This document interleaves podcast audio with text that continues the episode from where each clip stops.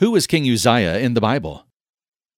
King Uzziah in the Bible was one of the good kings of Judah. His father was King Amaziah, and his mother was a woman named Jecoliah from Jerusalem. Uzziah was the father of King Jotham.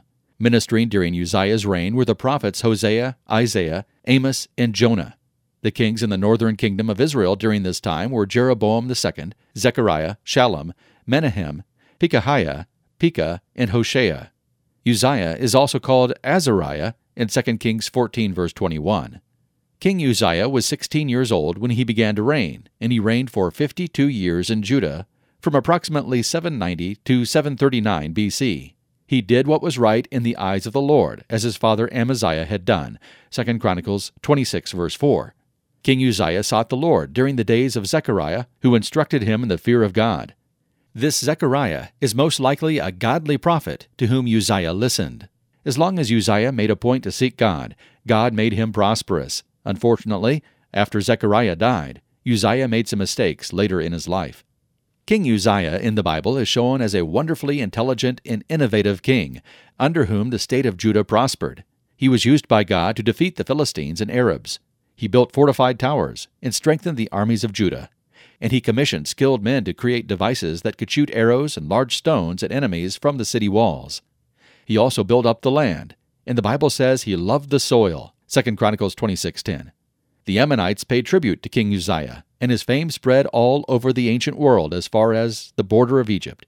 Unfortunately, King Uzziah's fame and strength led him to become proud, and this led to his downfall. He committed an unfaithful act by entering the temple of God to burn incense on the altar. Burning incense on the altar was something only the priests could do. By attempting to do this himself, Uzziah was basically saying that he was above following the law. It was not a humble thing to do. Eighty courageous priests, led by Azariah, tried to stop the king. It is not right for you, Uzziah, to burn incense to the Lord. That is for the priests, the descendants of Aaron, who have been consecrated to burn incense. Leave the sanctuary, for you have been unfaithful, and you will not be honored by the Lord God. 2 Chronicles 26, verse 18. Uzziah became angry with the priests who dared confront him. But while he was raging at the priests in their presence before the incense altar in the Lord's temple, leprosy broke out on his forehead. Verse 19. Uzziah ran from the temple in fear because God had struck him. From that day to the day of his death, King Uzziah was a leper. He lived in a separate palace and was not allowed to enter the temple of the Lord. His son, Jotham, governed the people in his place.